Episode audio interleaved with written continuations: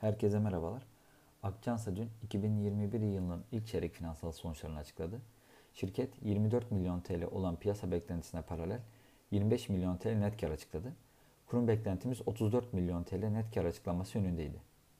Beklentimizden daha düşük net kar açıklanmasının ana nedeni FAVÖK marjının %16,5 olan kurum beklentimizin altında %14,1 olarak sonuçlanmasıdır. Piyasa beklentisi %14,7 seviyesindeydi. FAVÖK 78 milyon TL olan piyasa beklentisine oldukça yakın 74 milyon TL olarak açıklandı.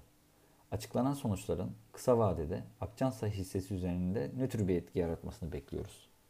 Detaylara baktığımızda ise şirketin yurt içi satışları yıllık bazda %66 artış kaydetti ve 345 milyon TL seviyesine yükseldi.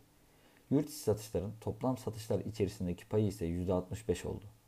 Öte yandan ihracat gelirleri geçen yılın aynı dönemine göre sadece %7 yükseldi ve 182 milyon TL oldu.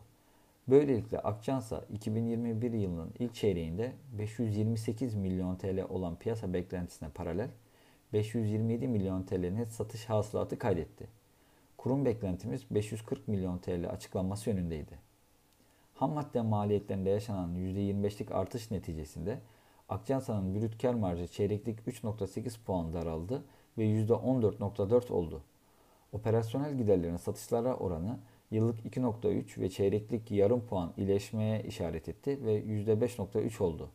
Favök marjı ise daha önce bahsettiğimiz gibi %14.1 olarak gerçekleşti.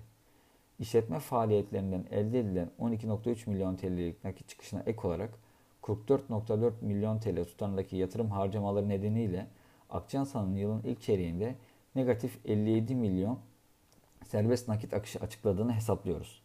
Şirketin net borç pozisyonda çeyreklik olarak 173 milyon TL artış yaşandığını gözlemliyoruz ve net borç pozisyonunun 462 milyon TL yükseldiğini hesaplıyoruz. Net borç bölü FAVÖK rasyosu ise 1.2 mertebesindedir. Genel anlamda piyasa beklentilerine paralel açıklanan sonuçlar nedeniyle Akçansa için endekse paralel getiri önerimizi ve 12 aylık 20.90 olan hisse hedef fiyatımızı koruyoruz. Akçansa hissesi son 3 ayda BIST 100 endeksinin %8 üzerinde bir getiri sağlamıştır. 2021 yılında şirketin 2 milyar 370 milyon TL ciro, 400 milyon TL FAVÖK ve 165 milyon TL net kar açıklamasını bekliyoruz.